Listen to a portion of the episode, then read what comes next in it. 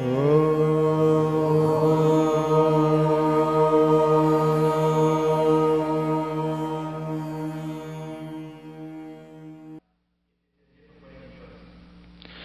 there, are many ways to perceive God. There's not only one way. And each one can have his own way. As long as he has the goal to see God, if that is his goal, you can pursue any path you want according to your taste, your temperament, your capacity. It need not be one and the same. Or at least in the name of yoga, we never say that this is the only way.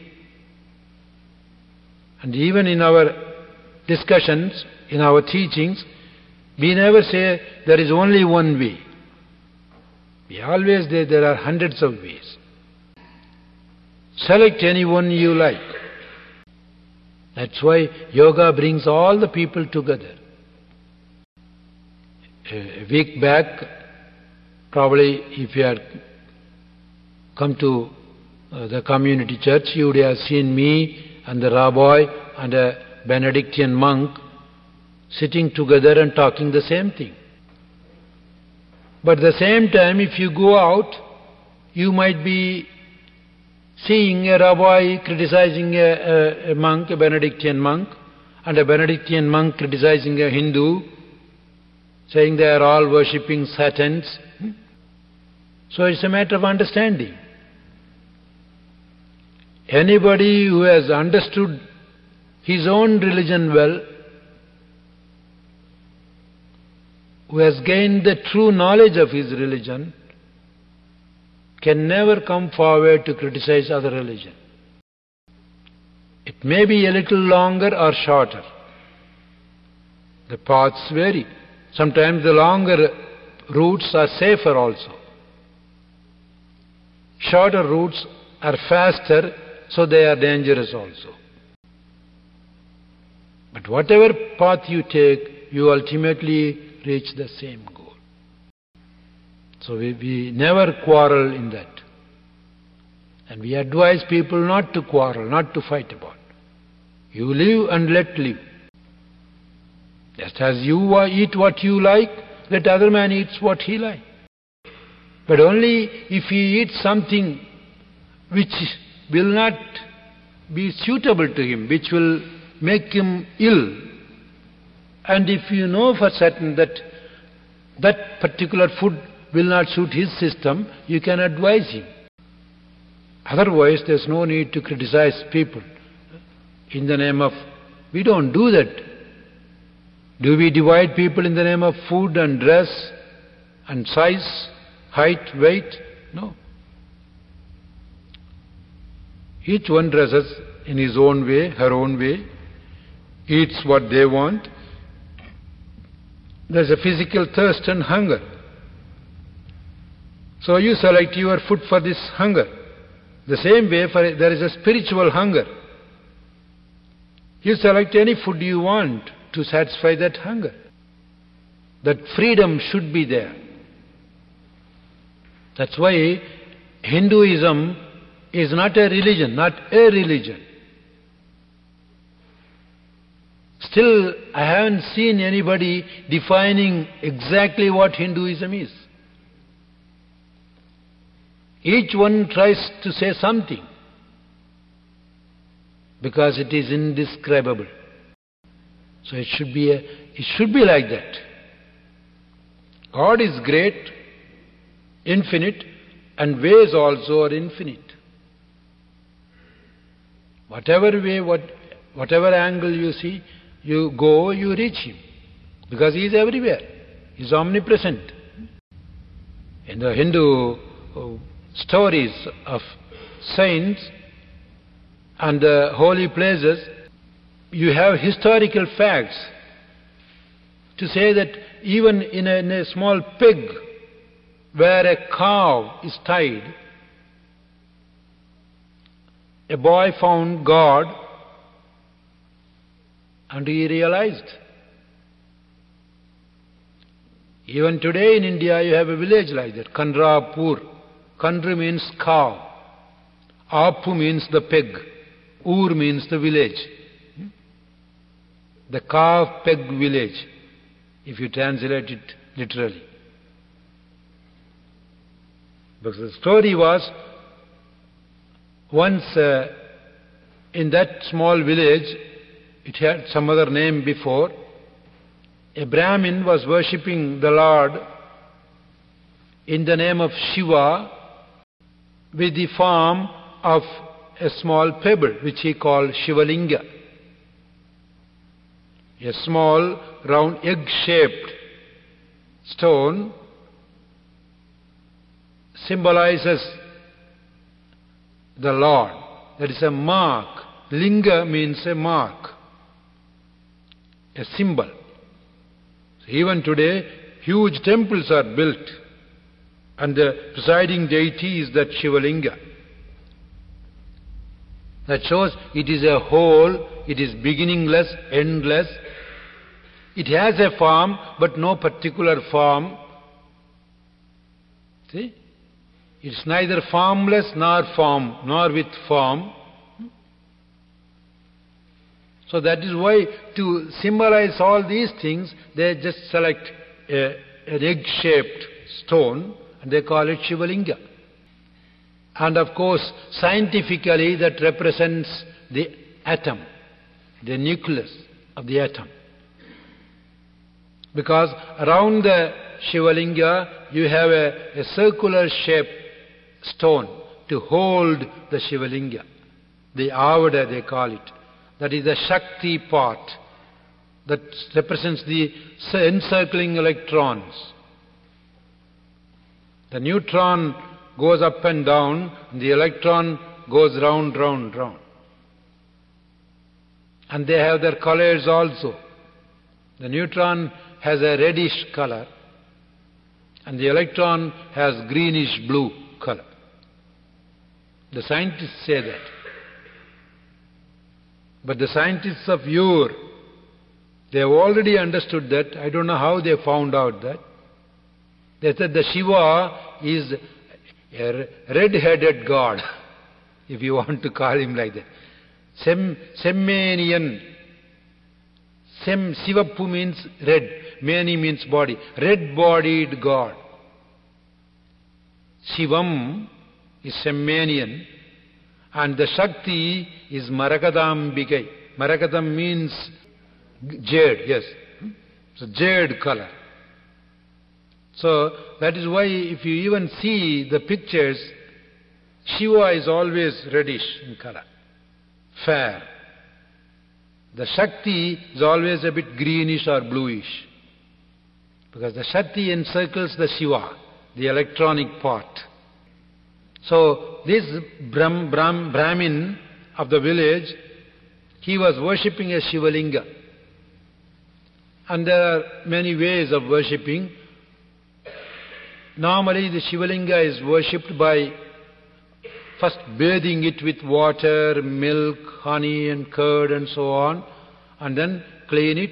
You put uh, sandalwood paste and then garland it, and then you offer fruits and flowers and things like that, then he, he visualizes the presence of God there. And he offers his prayer. So the Brahmin used to worship that way.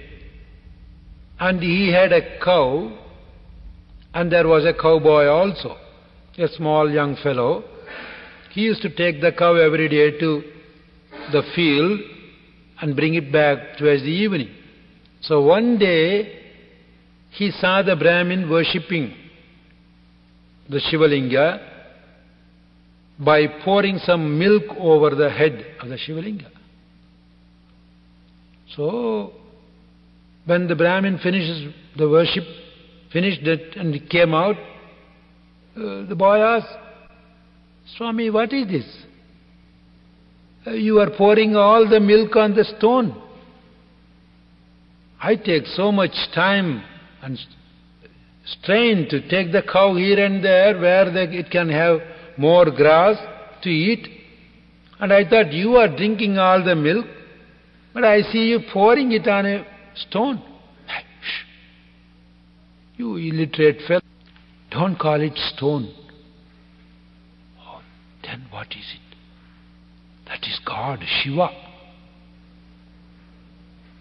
What, Swami? Do you mean to say that the, the round uh, uh, one uh, is Shiva? Yes, that is Shiva. Aha. So you, when you pour milk and worship, what? Oh, the Shiva will bless you with all. Because he was a bit uh, uh, happy of this boy's question. He said, Oh, you get all peace and bliss and joy and everything what you want. And, hmm?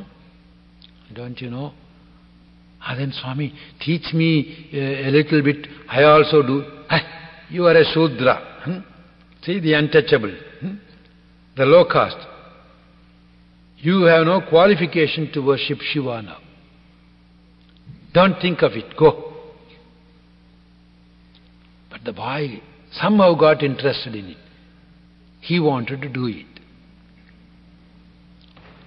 So the following day, when he brought the cow back, before the man came to take the milk, he took a little milk and uh, he found out a small pebble and he poured a little milk over it and plucked a few leaves, placed it over and prostrated before and just started, Swami, oh, help me, bless me, give me all uh, wealth and rich and happiness and in his own words, but with all simplicity of a child. It happened for two, three days, but uh, you know, as usual, uh, the Brahmins, not all the Brahmins, the worldly type of Brahmins, they are very careful about their quantity of milk also. So he found out that the quantity is little reduced hmm, because they used to measure exactly how much the milk. So one day he asked the boy, I say, what is this? Are you grazing the cow well? There is a little less milk. The boy got frightened. He didn't want to tell the truth. He said, I don't know, probably it's not grazing well or not drinking enough water or something like that. But uh, Brahmin wanted to find out the truth. So one day when he brought the cow back, he was hiding behind the window to see what's happening. And he saw the boy pouring, taking the milk and pouring it over the people. So he immediately caught him red-handed and said, don't do this in future. I'll punish you if you do that. What are you doing? Why are you wasting? Swami, am I wasting it? I am worshiping. I told you that you can't worship and you can't gain anything. Only we Brahmins can do that and that should be done in the ritualistic way. We must be initiated by the higher priests and so on. You can't do that. Don't do that here. So he just went there, took the pebble away, threw it away. Then the boy got frightened, but still he couldn't stop that habit. So the next day he saw something that can be almost the shape of a Shivalinga and ultimately he, he found out the small wooden peg which he used to tie the cow was quite smooth and the head was almost like the Shivalinga. It was smoothened so that the cow cannot get hurt. So that here is a Shivalinga I think the Brahmin will not take this away. The pig. Let me use this as Shivalinga. So he started pouring milk on that. Again the Brahmin noticed it. He warned and punished, but he couldn't stop him. There was a little previous destiny also working in that boy. So, after all the thread, Brahmin thought that he has to take the peg also. So he came and you said this is Shiva, I'm going to take this away. So he took a small axe and placed the axe to cut the pig. And the story goes that the blood came from the pig. And he had a, an ashariri. Ashariri means a, a sound from the heaven. You illiterate, you are disturbing the faith of that child. I enjoy his worship more than yours. Do not disturb his faith. Then immediately this Brahmin fell at the feet of the boy, took him to be his guru. An untouchable, ordinary cowherd boy became the guru of a Brahmin. And not only that, that place became a temple. He built a big temple on the very same spot. And that is why even today there is a big temple and the deity is called Kandrapurishwar. Of course, the present day intelligence will not approve these fairy tales. Because after all, it's mind. It's difficult for the mind to conceive these things, to accept these things. But the faith, if you have that faith, you can worship anywhere you want. You can see Him in any form you want. As I have said many times before, even a lump of cow dung can become God immediately. They can produce instant gods. Go to the backyard, collect a little cow dung, roll it into a ball, put it on the altar, the cow dung becomes Lord Ganesha to a Hindu woman. Even today it happens. Even in this age, scientific age, atomic age, space age, even today you see women folk worshipping cow dung as God. And they get all their satisfaction. They are really blessed. Why? Because God is everywhere. If you have the eyes to see Him, if you have the faith to see Him, you can see Him in anything you want. If I say, What is this? You are worshipping cow dung. I'm contradicting them. I'll be preaching God is omnipresent, omniscient, omnipotent. And with the same tone, I say, That is only cow dung. That is because of the ignorance. I read, but I don't understand. I don't realize. That's why, whoever it be, whatever be his religion, if he really knows God, at least theoretically, he can never deny anything or anybody as a non believer of God, as a non worshipper of God. Each one begins according to his own capacity, from his own level. That's why Bhagavad Gita says, Do not disturb the faith of an illiterate man. He might be worshipping an ordinary thing as God. There are people who go round and round the temple, uh, a tree. The tree itself is God to them. The Aswatha, or the Arasamara, the king tree, they call it. Even today in India, Every morning, early morning, the women folk of the village will go with pots of water. They pour water at the root of the tree, the aswatha. They go round and round and round 108 times. And they prostrate before. And they go with all happiness that they have worshipped God. So a stone, a piece of cow dung, a tree, all can become God to them.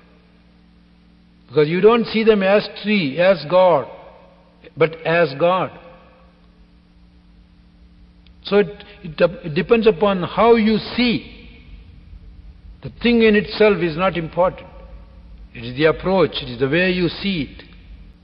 If you admire a nice picture and say, This is my famous star and I am the fan, you admire it. It is your own picture, adorable one.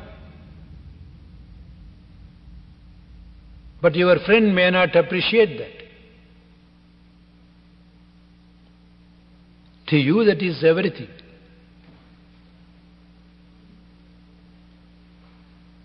So that's why, as long as you have faith in something in the name of God, have it. It is a faith that's very important. Faith moves mountains. But without faith, even if you know all the scriptures by heart, if you go into a big, beautiful, poshy church, if you spend thousands and thousands of dollars in your worship, you are only exhibiting your wealth. You are not worshipping. Worship means the faith. God doesn't want your money or your big buildings or your pomp and show or even your literacy, your intelligence. Even a person who knows nothing of Bible, nothing of Bhagavad Gita, nothing of Quran, can be a great devotee than the so-called scholars. In a way, the scholarliness takes him away from God. There is another wealth, wealth in the brain. Just as God cannot enter the heart of the rich man, God cannot enter the brain of the intelligent man. Man with lot of letters. Because the more the letters, the more fetters you have. That's why the, he's a man of letters, people say. I say he's a man of fetters. Because the pride on about the literacy is dangerous. It's very difficult to get rid of it. Every inch you want to exhibit your literacy. You will try to use the words huh, of learned length and thundering sound. Huh? But God wants you as a child, as a simple, innocent child. You are nearer. That's why children are the kingdom of God. We should all become children. To just love God like we loved the papa and mama when we were very young.